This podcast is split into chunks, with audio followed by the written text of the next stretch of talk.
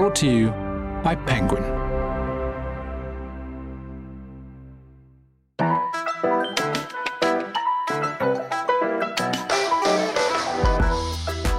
Hello and welcome to the Penguin Podcast, where we talk to writers about writing. I'm Nihal Arthanayake and today I'm speaking to Peter Singer, a philosopher and professor of bioethics at Princeton University, who first became well known after the publication of Animal Liberation in 1975, and has been a leading thinker and campaigner in the field of animal rights ever since. He has published a number of books, including The Life You Can Save, The Most Good You Can Do, and Ethics in the Real World. And Animal Liberation was included in Time magazine's list of 100 best non fiction books published since 1923. A revised version, Animal Liberation Now, has just been released, and I'm delighted to have the opportunity to talk to him today. Peter Singer, welcome to the Penguin Podcast. Thank you. I'm delighted to be with you. Peter, in a age before social media, can you explain the kind of pushback that you received in 1975 when Animal Liberation was first published and how vitriolic it was? Yes, there was certainly a lot of pushback. It came obviously from the farming community, farming lobby. It also came from some people involved in experimentation on animals uh, in labs. When I appeared on uh, talk shows and radio and television, there was a certain amount of ridicule of the idea that animals might have rights or that our concern for animals should extend beyond cats and dogs and perhaps horses. Uh, the idea of concern for chickens was something that seemed to some people uh, just uh, too too extreme to really take seriously. How did it compare to the pushback that had happened hundreds of years before when women first decided to say that they should be treated equally? I think there was a parallel there, really, uh, because that too, of course, was ridiculed. Some of the counter arguments uh, were similar. The idea, for example, that it's always been like this. It's always been that men ruled over women. It's always been that we used animals for our own purposes. Sometimes there was religious backing alleged for this, that, you know, this was the way God had ordained it. There were quotes from the Bible, both in the case of women and in the case of animals. The famous dominion verse in Genesis was cited to say that God gave us dominion over the animals, and this was interpreted as meaning we can do as we like with them. So there were a lot of parallels with the aims of equality for women and uh, the aims of changing the way we think about animals. Define speciesism, which I know probably is quite a wide definition, but yes, could, Peter. So I use the term speciesism to make the parallel with uh, sexism, as you just suggested by your previous question, and also, of course, with racism, which is the other example of uh, one group dominating another and finding justifications for doing so, again, in its religious texts and uh, in the idea of a kind of natural superiority. So by speciesism, I mean an attitude of uh, bias or prejudice against beings of a different species. The, the idea that all members of our own species have rights and a moral status which is unique to us, and that no member of any other species could have uh, a moral status that requires us to take their interests seriously. For example, to think that it's just as bad to inflict pain on any being capable of feeling pain, whatever the species of that being might be. That's an example of a speciesist attitude. In 1975, was there much allyship between what you were saying and thoughts around climate change, which must have been in their infancy then? Uh, actually, there were no thoughts about climate change in my head at all in 1975. Ah. And I don't think there were in okay. the public either. It really only became a public issue in the 1980s. I first was alerted to the possibility that we were changing the climate of the planet in 1984. And that happened only because I was a visiting professor at the University of Colorado in Boulder, and the National Center for Atmospheric Research in the United States was also in Boulder. So there was a, a member of my department who'd been talking to the National Centre for Atmospheric Research, and they had alerted him to the problem of climate change. They were interested in, you know, asking a philosopher whether this was an ethical issue and what one might do about it. And I think for the, the general public, it was probably even later into the 1980s before climate change really became a, a publicly known issue. So now, of course, the two things are inextricably linked. Living without speciesism, as you say in chapter four, while combating climate change. Yes, absolutely. We now realize not only that we are changing the climate of our planet, but that the meat industry produces a very large amount of greenhouse gases, commonly estimated to be around 15% of all greenhouse gases. This is actually something that we could change quite rapidly, and without inventing new technologies or uh, rebuilding the power grid, we could dramatically reduce the greenhouse gases from the animals who we raise for meat that's been an important reason for the rise in vegetarian and vegan eating over the last decade or two. I want to bring some names into this conversation and to talk about their work to give a sense to people listening to the Penguin podcast the kind of foundational issues around how we have treated animals. And those first two names is Dr. Stephen Suomi and Harry Harlow. Can you tell us about what they did to animals? Yes. Uh, so there was a series of experiments begun by Harry Harlow into the effects of maternal deprivation of an infant being reared without a mother around or eventually with a hostile mother. And he did these experiments on monkeys. He took infant monkeys from their mothers and he deliberately tried to make them neurotic, not just by rearing them in isolation, but as the experiments went on, and th- these began in the 1950s and continued for decades.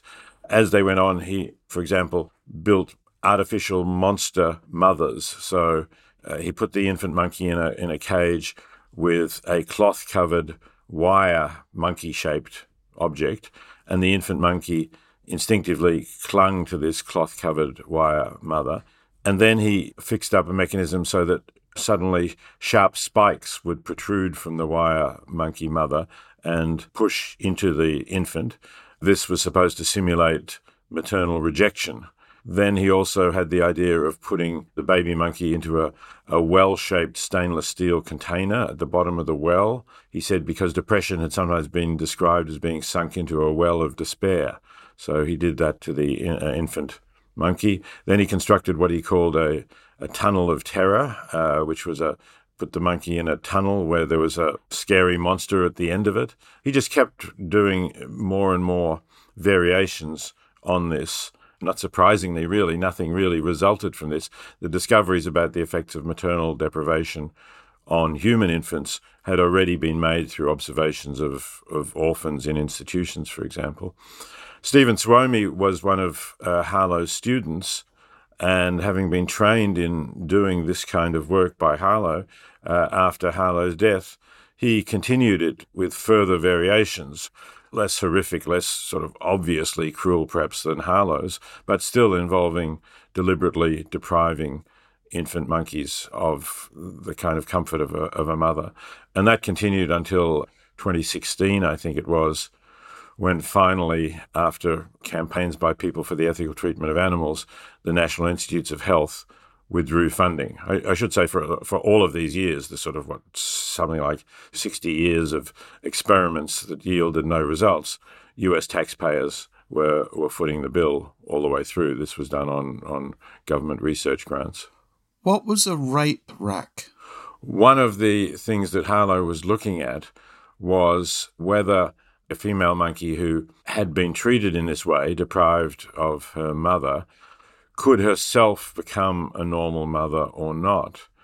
But the first problem with this idea was that the deprived monkeys would not accept sexual advances from male monkeys. So, in order to get them to conceive, Harlow constructed what he himself refers to in his publications as a rape rack. That is, he tied the female monkey down to a rack so that she could not resist the sexual advances of the male and effectively was raped.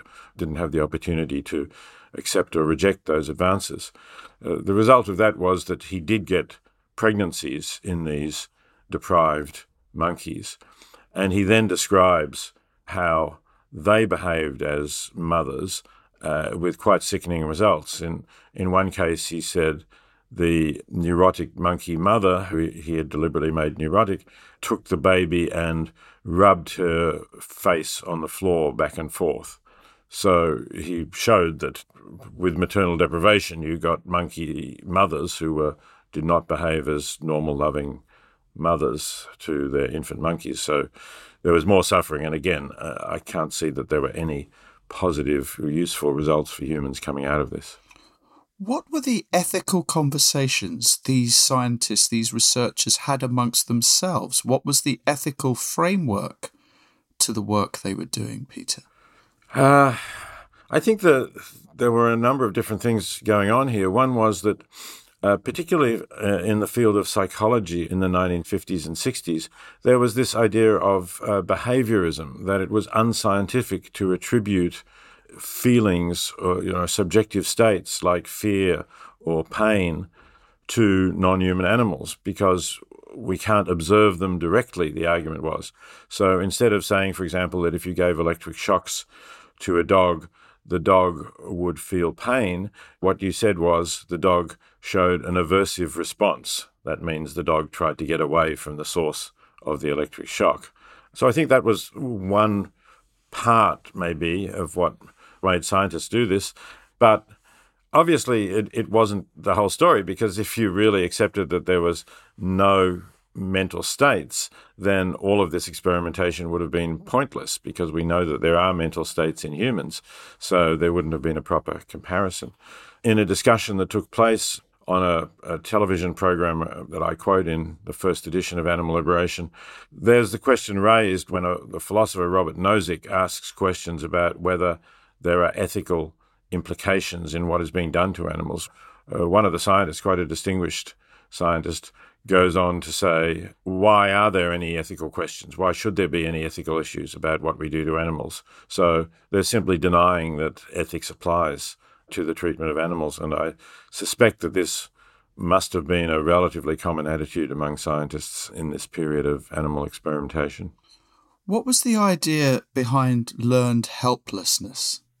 Learned helplessness was used as a uh, supposed model of depression in humans. It's been observed that humans with severe depression sometimes seem to be helpless in avoiding unpleasant situations.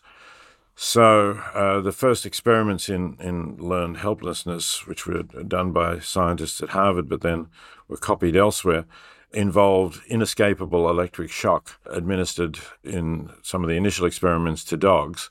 The dogs were put in an enclosure where the entire floor could be electrified, so there was no escaping the electric shock. Or in some experiments, they could at first jump into a separate section of the uh, enclosure where there was no electric shock, but then a barrier was elected. After they'd been trained to do that, uh, a barrier was put up so they could no longer jump into the other side, and they would just try to jump out and bash themselves into the into the barrier. The experiment was continued until the point where the dogs simply gave up trying to escape the electric shock. So instead of leaping around, uh, the, the reports described them as uh, you know jumping up, as uh, urinating and defecating as they try to get away from the shock. But eventually, if you continue to give them inescapable electric shocks, they just passively lie on the floor of the cage and, in a sense, accept the shock, although they may still be whimpering because of the pain. So that was then the state of learned helplessness, and that was then supposed to model depression.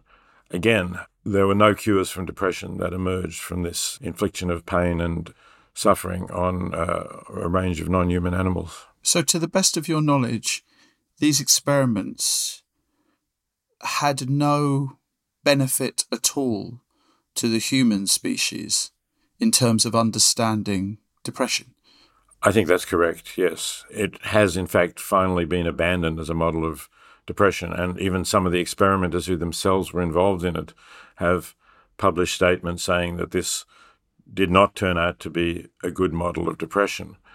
The sad thing is that although this is, as far as I know anyway, not used anymore as a model of depression, similar kinds of suffering are being inflicted on animals because some uh, scientists now believe it might be a model that could tell us something about post traumatic stress disorder. And uh, I report in the new version of the book in Animal Liberation Now, I report on scientists doing experiments on animals in which they try to create post traumatic stress disorder, obviously by doing something very traumatic to the animals, and then seeing whether they get something that relates to post traumatic stress disorder in humans. But again, there have been articles saying that, well, this is not a good model of PTSD because it depends on a range of factors, including maybe stresses that you suffered as a child and then that are rekindled by, as an adult by some traumatic experience. And there's all of the socialization and the use of language, so on. So, again, I don't think that anything very useful for dealing with PTSD has emerged from these experiments, and it doesn't seem to me likely that it would. For what purpose, Peter, would scientists in China want to try and make monkeys depressed?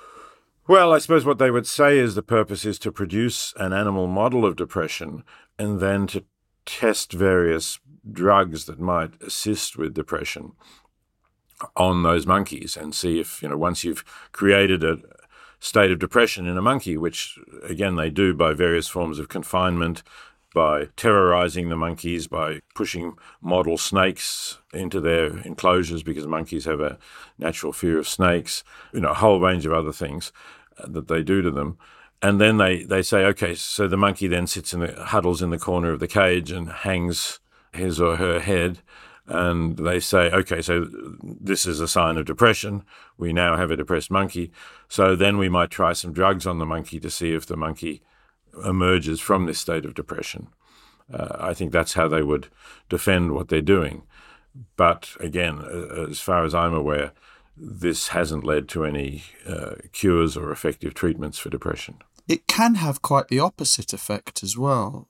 Just tell us about the story of Oraflex, which is an American drug, and I think it was sold in the UK as Opren, I think. Yes, I think that's right. Oraflex and, and are the same. So this is one of several examples of drugs which were tested on animals and proved safe on animals, or at least the tests didn't show any problems. But then when they were released on the general public, there were a lot of problems and, and uh, quite a number of deaths. According to some estimates, the number of deaths from Oraflex or Opren is, I think, something like 40,000 deaths may have occurred as a result of it. Um, the estimates are uh, contested, but certainly it, it, had many adverse effects. And this is just another example of the well known fact that humans and non human animals respond differently to a variety of drugs and treatments. And so we can test things on animals, but whether this translates to humans is certainly not always the case. I also quote one former director of the National Institutes of Health in the United States, the largest government body funding medical research, who said, we, we became very skilled at curing cancer in mice, but this didn't cure cancer in humans. So it's, it's, it's a well known phenomenon that different species will react differently to different substances. What are the estimates of how many animals are experimented on per year. And I say estimates because there are some animals, certainly in America, that are left out of the numbers, aren't they? That is correct, yes. The estimates for the United States vary greatly. And the reason for that is that there are no official statistics kept for experiments on rats, mice, or birds. And rats and mice are by far the largest proportion of animals experimented on in the United States and indeed worldwide. According to one estimate done by a researcher, something over 99% of the animals used are rats and mice. Other estimates by lobbyists for the research industry say, no, it's not as high as that. It's only 95%.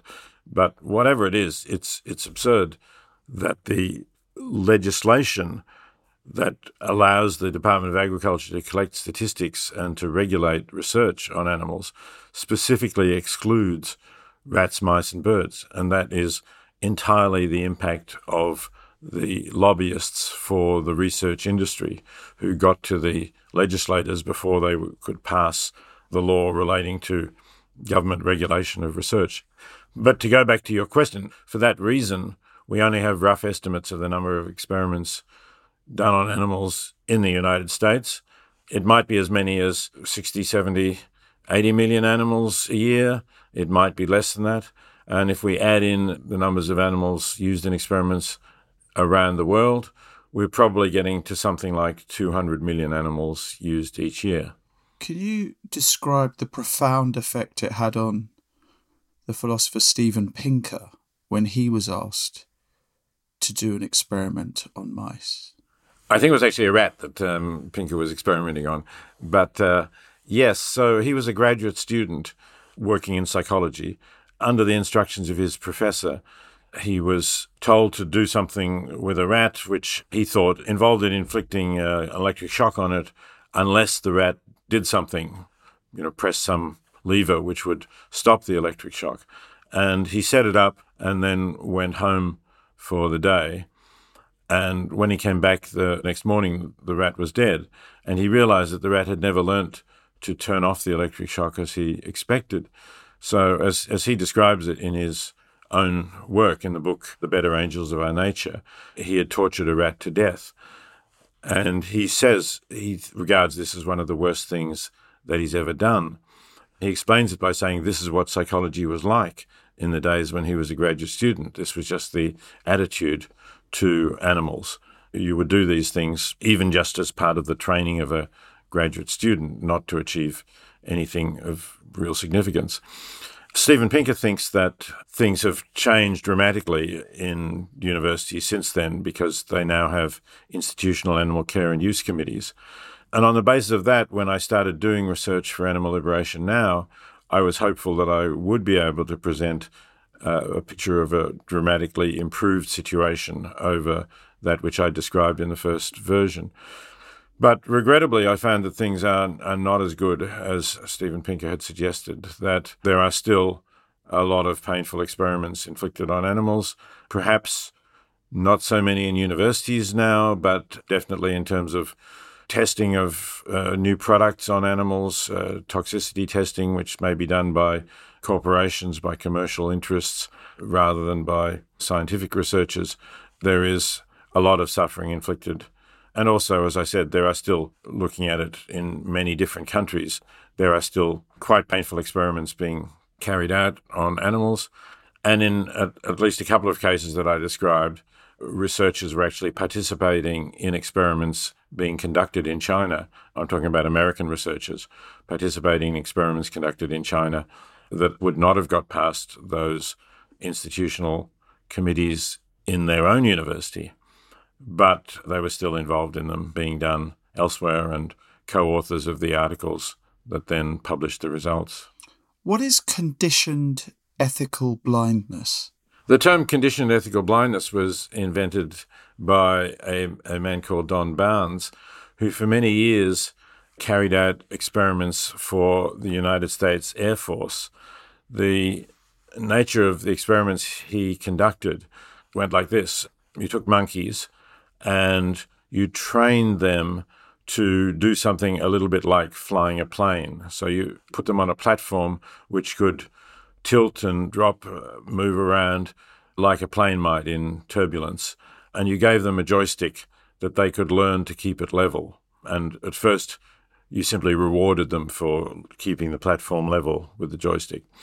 But the real point of the experiment was to see what would happen if a pilot dropped a nuclear bomb and had to fly through the radioactive cloud released by the bomb.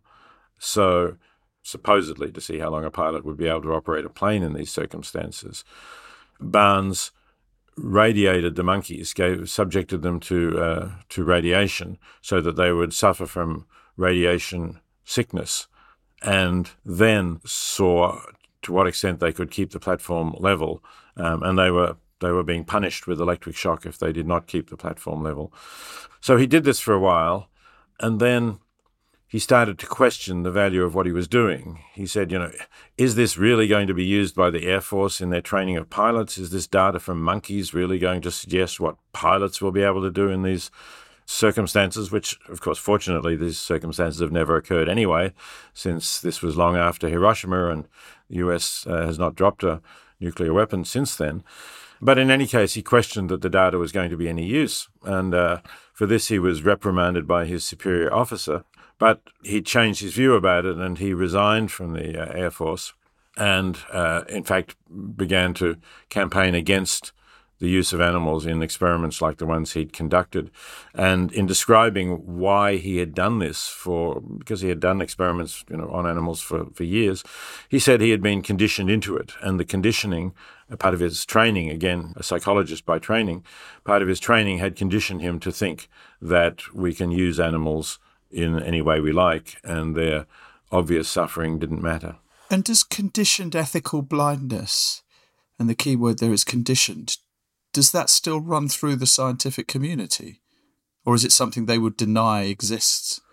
I believe it still runs through the community, and I have recent evidence of that from two female graduate students in psychology who I quote in the book, Frances Cheng and Emily Trunnell, who were both trained as PhD students in biological sciences. They were trained to use animals. Uh, again, I think it was, it was rats and mice they were using. And they believed initially and were told by their professors that these results would be important in uh, helping to overcome human diseases or discovering uh, health risks in humans. But eventually they came to realize, firstly, that the results were not going to really be ones that could extrapolate to humans. In particular, one of the sets of experiments involved uh, the way uh, a high fat diet would affect heart conditions. But um, it was conducted on rodents, and it eventually got pointed out to the graduate student by an outsider when she submitted something for publication that uh, the way in which uh, rodents digest fats is completely different from the way that humans digest it, and you therefore couldn't uh, move from one to the other. And in the other case, I think she just decided that it wasn't right to inflict this amount of, of pain and distress on animals. So they both uh, left the scientific establishment as well and became opposed to the use of animals for research. And effectively, I think you could say that what they went through that enabled them to do this for a time was the same conditioned ethical blindness that Donald Barnes described in his own case. How do you feel about the mainstreaming now of vegetarianism and veganism? And what do you put that down to? I'm delighted by the fact that more people are going vegan or vegetarian or, or even just cutting down the number of meat meals that they have. I think it's useful if people say, you know, well, I'm, I'll eat meat two days a week. Uh, that's better than eating it seven days a week, clearly. And it means that there's more of a market for vegan and vegetarian plant based products. And that's good too, because it makes it easier for other people to make that shift. So uh, I'm very pleased that this has happened. Uh, why did it happen over the last uh, 20 years, say, when it didn't happen before? I think you know one factor may be that people are more aware about of the impact of eating meat on climate change.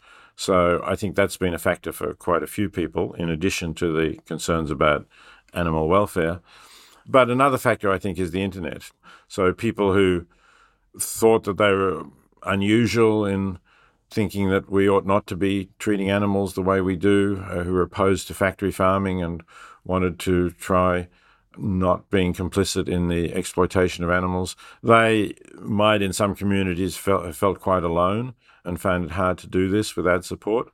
But thanks to the internet, no matter where you are, you can be in a small rural community where you're the only one who thinks this way, but you can easily be in touch with uh, many, many others who also think the same way elsewhere in your country or elsewhere in the world.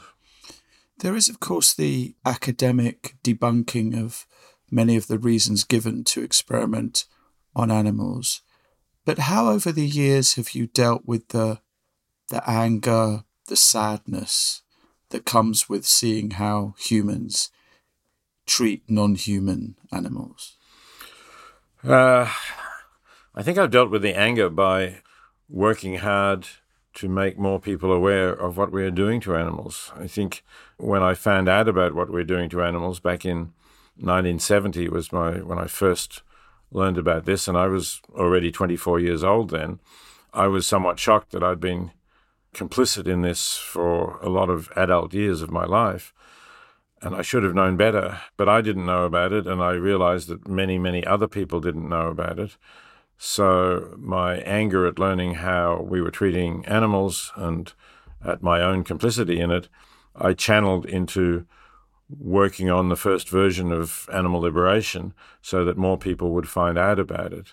That did involve a great deal of sadness as well, especially when I was doing the research. I, I did a lot of research in the New York Public Library, looking at uh, accounts of experiments on animals and also looking at descriptions in the agricultural journals of uh, how to produce animal products, whether it was eggs or chicken or, or pork, how to produce them cheaply, how to essentially confine your animals and crowd them together and deal with some of the problems that that gave rise to in terms of their welfare, not by improving their welfare, but by accepting that some of them were going to die, but you would get overall a more profitable return on your investment than if you did less crowding. So yeah, that was very depressing. Um, reading all of that in detail, I used to come home and uh, it would be hard to get to sleep at night. But I suppose I developed a thick skin eventually. I, I had to become less emotionally sensitive to it because I wanted to write the book, and I also didn't want the book to be a kind of emotional I wanted it to be as cool as I could make it so that it would convince people who initially maybe didn't particularly care for animals, but were just interested in whether there was a moral issue and, and what that moral issue might be. We're often told, Peter, that we live in incredibly polarized times where you pick a side and you stick to that side and you won't be persuaded because perhaps you think the other side is the other part of the culture war. How conscious are you of that? And is it any different to what it was in 1975 when Animal Liberation was published? I think that animal welfare in itself is not a particularly partisan issue. It's it's partisan in the sense that there are clearly interests opposed to the point of view that I'm representing. Uh, the agribusiness lobby, in particular, the experimenters and, and the commercial forces that provide animals for experimentation and that will uh, certainly oppose what I and others are saying. But politically, in terms of the left and right spectrum, there is bipartisan support for animal welfare, and that's been true both in uh, the United States and in the United Kingdom. There have been notable Conservative MPs in the UK Parliament. Uh, Richard Body was a pioneer in some animal welfare issues and uh, was a, was a Conservative member of Parliament. There were notable Labor supporters as well. This is true to some extent in the United States. People see animal rights as a progressive leftist cause, but one of the speechwriters for George W. Bush, uh, Matthew Scully, wrote a strong book called Dominion, uh, arguing against the way we treat animals. And there are other conservatives who have done things for animals. Uh, even currently, Ron DeSantis, who's a governor of Florida and uh, a candidate for the Republican nomination, and whose policies I strongly oppose on many issues, um, has actually done things for animal welfare as well. So in that sense, this is bipartisan, and I think that's important if we're going to make progress. So, what of the argument humans come first? Well, I think the argument humans come first, simply boldly stated like that, is just another example of speciesism. You know, it, it takes more argument to say, why should humans come first? What is so different? And on that, my view is a view that was put forward uh, about 200 years ago by Jeremy Bentham uh, when he said, uh, The question is not can they reason nor can they talk, but can they suffer? And that seems to me right. The fact that we can reason and we can talk is obviously relevant in some ways, but if it comes to making animals suffer, it's the fact that they can suffer that is important. And the question then to ask is how bad is their suffering? Uh, would we do something similar to a human for this purpose? And if not, why are we prepared to do it to an animal if we would not be prepared to do it to a human? There is no justification for just automatically saying humans come first. It's, as I say, it's just another example of saying, well, our species is the only one that matters. What about a different type of conditioned blindness? I mean, you write about being down on the factory farm. Do you think that we have a conditioned blindness to understanding where our food comes from, specifically our very cheap processed food comes from? I think it's slightly different from the conditioned ethical blindness in animal experiments because it's more that people don't really want to know where their food comes from. It's not that they've been conditioned into fully understanding the facts, as obviously Don Barnes knew exactly what he was doing to these monkeys, but he was conditioned into thinking that this was ethically acceptable or, or not a problem. In the case of factory farming, you know, I've had it happen so often that people have said to me, "Don't tell me about it. I don't want to know about it. It would spoil my dinner." And I think so. It's it's if you like, it's it's a willed ethical ignorance. It's a turning away from something that might make me uncomfortable, and that people are just not willing to face. Where do you derive hope from, Peter? I derive hope whenever I am with people in the animal movement who are working hard and united to change things, who can see, as I see, how wrong what we do to animals is and who are really dedicated to being a voice for those who cannot voice for themselves what wrongs are being done to them. I had the experience of doing this just yesterday. I, I was in Brussels for a meeting of the Euro Group for Animal Welfare, which has been an important vehicle for improving the conditions of animals in the European Union. Uh, not enough, of course, but certainly they have been responsible for some reforms. And so there was a large crowd of people who were enthusiastic about what they were doing, who were working for organizations across the European continent, and all confident that they can make progress, that they have widespread public support in their country, and that the future for animals is going to be better than the present. Peter, we sometimes ask our authors to bring objects to talk about, but you've slightly changed that, and I very much approve of this. So there are kind of slightly different questions here. Firstly, something that changed you, and I know there are two things that you want to talk about when it comes to what changed you. Yes, that's right. The first change, I suppose, was that instead of becoming a lawyer, I ended up doing philosophy.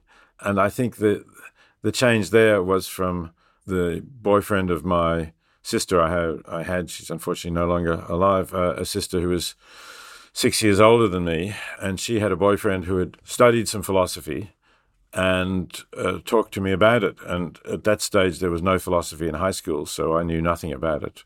But it sounded really interesting. So when I went up to university after high school, I had originally applied to study law, but I decided to do a combined degree in law and arts. And in the arts, I chose to study philosophy because that sounded interesting because of this complete accident, I suppose, that uh, my sister's boyfriend had, had studied philosophy and, and talked to me about it. So that was the first change. And the second occurred much later when I was a graduate student at Oxford. Again, though, it was, it was really a complete accident that I got into a conversation after a class. Uh, the class was about freedom of the will. I got into a conversation with, with a Canadian student. Shall we continue the, con- the conversation over lunch? Because the class finished just before lunchtime. And he took me to his college at Oxford, to Balliol College, for lunch And there we were offered either a hot dish or a salad plate. The hot dish was spaghetti that had a, a sauce on top of it. And uh, Richard, my companion, asked if the sauce had meat in it. And when he was told it did, he took the salad plate. So I took the spaghetti and we ate our lunches and continued the conversation about freedom of the will. And then I asked him why he had asked that question about meat, because in 1970, uh, it was really, I didn't know any vegetarians. You know, there were virtually no vegetarians. Maybe there were some Indians who uh, were vegetarians for cultural or religious reasons. But otherwise, you never met a, a vegetarian. And uh, I didn't know what to expect. You know, I suppose I suspected Richard was some kind of crank because that's how we thought of vegetarians then.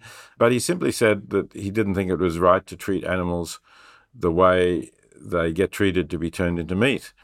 And again, as I've already mentioned, I was quite ignorant about factory farming. It was already the standard way of raising chicken, producing eggs from laying hens, and uh, also pig products. And increasingly, cows were also being put in feedlots and fed grain. So Richard told me a little bit about this, and I then uh, he recommended a book that I could read. There was only one book that described factory farming, but I found it uh, quite persuasive. That really started my whole journey in terms of seeing uh, treatment of animals as a major ethical issue and writing animal liberation. Well, talking of food, something you like to eat, and the fact there is a recipe section at the back of this book, as there was in 1975. That's right. Uh, so in 1975, when I published Animal Liberation and argued in it that people should be vegetarian, I didn't even argue then that people should be vegan. Uh, very few people would have known what that word even meant.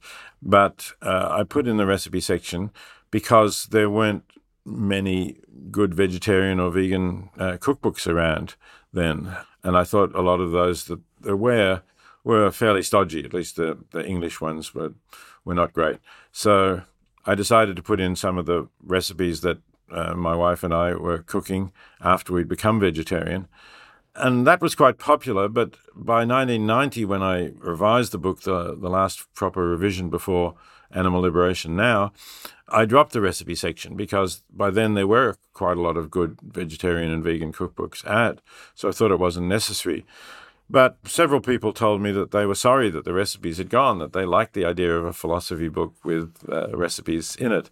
So I decided to bring it back for the animal liberation now, but I brought it back in a different way. I made it more personal. I put in a little bit about my cultural background and my wife's cultural background. We're, we're both children of immigrants from Europe, in my case from Austria, and in Renata's case, my wife's case, from Poland. So there weren't too many vegetarian or vegan dishes in those cuisines, but um, I used to enjoy pea soup, a thick pea soup, into which we put uh, what in my family were called sippets. And I, if you look up the dictionary, that's a somewhat obsolete word now. Um, essentially, they're croutons, but they have to be freshly made. So you chop the bread into little cubes and you fry it in hot oil till it goes a little golden brown and maybe put a, little bit of salt or something on it, and, and then you serve it hot in a bowl next to the pea soup. And it's vastly better than those sort of rather dry, tasteless croutons that you can buy in a packet. So I put in that recipe and my wife's borscht recipe, which is a, you know, a, be- a beetroot and, and cabbage soup. And as well, some of the other cuisines that uh, we've tried that I like to cook. I, I enjoy making dal from uh, from red lentils, the Indian curry, served with papadums and uh, maybe some lime pickle. I also describe some stir fries, um, a Szechuan unusual potato dish, shredded potatoes uh, cooked in a Szechuan style. So yeah, it's it's it's more personal now. It's more sort of favorite dishes rather than just a selection. Tell me about a song that moves you, Peter. Uh, there are quite a lot of songs that move me. Um, the one that I particularly like and am moved by when I hear it is, is John Lennon's Imagine. Uh, and I think there's a number of reasons for that. It's obviously just the, the sound of the, the music. There are the lyrics, which are idealistic, uh, imagining a world without war and uh, all at peace. And of course, there's the tragic fate of John Lennon, which was just the opposite of peaceful, which was a, a tragic and violent death. So I'm moved by all of those things together. Now, what do you do when you're not working? That was something else you wanted to tell us about. Yes, so because my work involves a lot of reading, nowadays mostly uh, on a screen, and a lot of writing, I'm sitting at a desk, I'm inside. When I have leisure time, when I'm not working, I want to be active and I want to be outdoors. And I particularly enjoy being in a natural environment. And for me, as an Australian, that can be either hiking in, in a forest, in a bush. I particularly enjoy being in mountains. I, I love the sort of sense of space that you have when you're on a mountain top or a mountain ridge, uh, looking at everything below you. Uh, but it also involves being in the in the ocean um, because we're fortunate in having some beautiful ocean beaches, and I've been swimming and uh, surfing in the ocean for a long time, uh, body surfing mostly, and later in life I took up surfing on a board as well. So sometimes I'm sitting out there with a break uh, on my board waiting for a wave, and that's a beautiful experience as well. Extraordinary. The last subject here shows the romantic side of Peter Singer, the most important person in your life, Peter. Well, the most important person in my life is undoubtedly my, my wife, Renata. We've been uh, married now for 54 years, and we were together for a year or two. Yes, I'm sure Renata would be very happy yes. that you were specific. December 1968, we were married, so it's uh, it's uh, 54 years and a, and a half at the moment. But we were together for a year or two before that. So uh, all of these formative experiences I've talked about. Well, not exactly the decision to study uh, combined arts and law degree rather than a law degree. That happened before I had met her but certainly the decision to become a vegetarian, as it as it first was, was one that we made jointly. You know, I was the one, as I described, who had this lunch with Richard Keshen, and then started thinking about animals and read the book about factory farming, and thought that really we should change the way we eat, but would I have had, had the strength and courage to do it on my own? Or if uh, Renata had said, no, I'm not going to do that, you'll have to be on your own, it would have been far, far more difficult.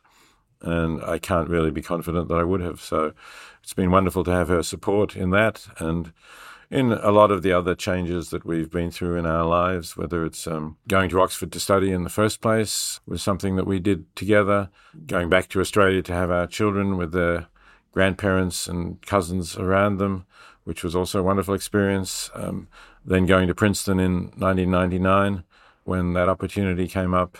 A lot of different things that I've been through with Renata, and all of the important decisions have been joint decisions that we've discussed together. What would you say is the foundation of a marriage that lasts for 50 plus years, Peter? Because there are a lot of people that want to know the answer to that question. right. Okay. I, I, think sharing the most fundamental values is really important. I think being concerned to, to live our lives in, in ways that would make the world a better place um, and being ready to evolve and change and develop together is really important. And the other thing that I would add that is obvious, I think, is uh, you have to be ready to compromise if uh, you're going to be completely uncompromising and certain that you're right and your partner is wrong about something and uh, take a hard line, that's going to be very difficult. You need to be ready to make those adjustments and to have a, a lot of give and take in a relationship. And lastly, Peter, what would be the actions that readers of Animal Liberation Now would take that would give you the most sense of optimism and hope? The takeaways from reading this book? There are two kinds of actions that I would hope that readers will take. Firstly, I hope they will find the argument convincing to the extent that it's not possible for them to continue to eat uh, products from an- abused animals. And, and in particular, I'm thinking about factory farm products. I can understand people who find it difficult to give up meat completely, and if they want to be, uh, you know, search for products from animals who have had good lives and been killed painlessly. You know, I'm still going to accept that if they don't buy products from factory farms, they don't just buy the cheap products in the supermarket. That's an important step forward, and and that's where I think the argument that I put in animal liberation now is is really at its strongest. That if we buy those products, we are supporting the industries that are producing them, and those industries will continue as long as people support them by purchasing their products. So it's important to stop doing it yourself and to be an example for others and to help to build a critical mass of people who are going to say no to factory farming. And the second thing you can do in saying no to factory farming is to support uh, those organizations that are already doing that. Wherever you might be, there are different organizations in different countries, but there are many organizations you can find online that are doing excellent work in opposing factory farming. Um, and they need more support. Obviously, they need the money to continue to operate, but they also need people to do things, to write letters, sometimes to turn out for protests, uh, and to be active. And uh, I hope that many of my readers uh, will become active campaigners for animals uh, rather than remaining passive and uh, not raising their voices against what's happening. Peter, thank you so much. It's been a pleasure to spend time with you, and I'm so glad you could join us on the Penguin podcast. Thank you for listening wherever you are. If you haven't already, don't forget to subscribe to make sure you never miss an episode. And you can leave us a review too and help get the word out. And finally, if you want to find out more about this podcast or Peter's work, head over to penguin.co.uk slash podcasts where you'll find compelling conversations with authors from Margaret Atwood to Benjamin Zephaniah. I'm Nihal Arthanayake I'll see you next time.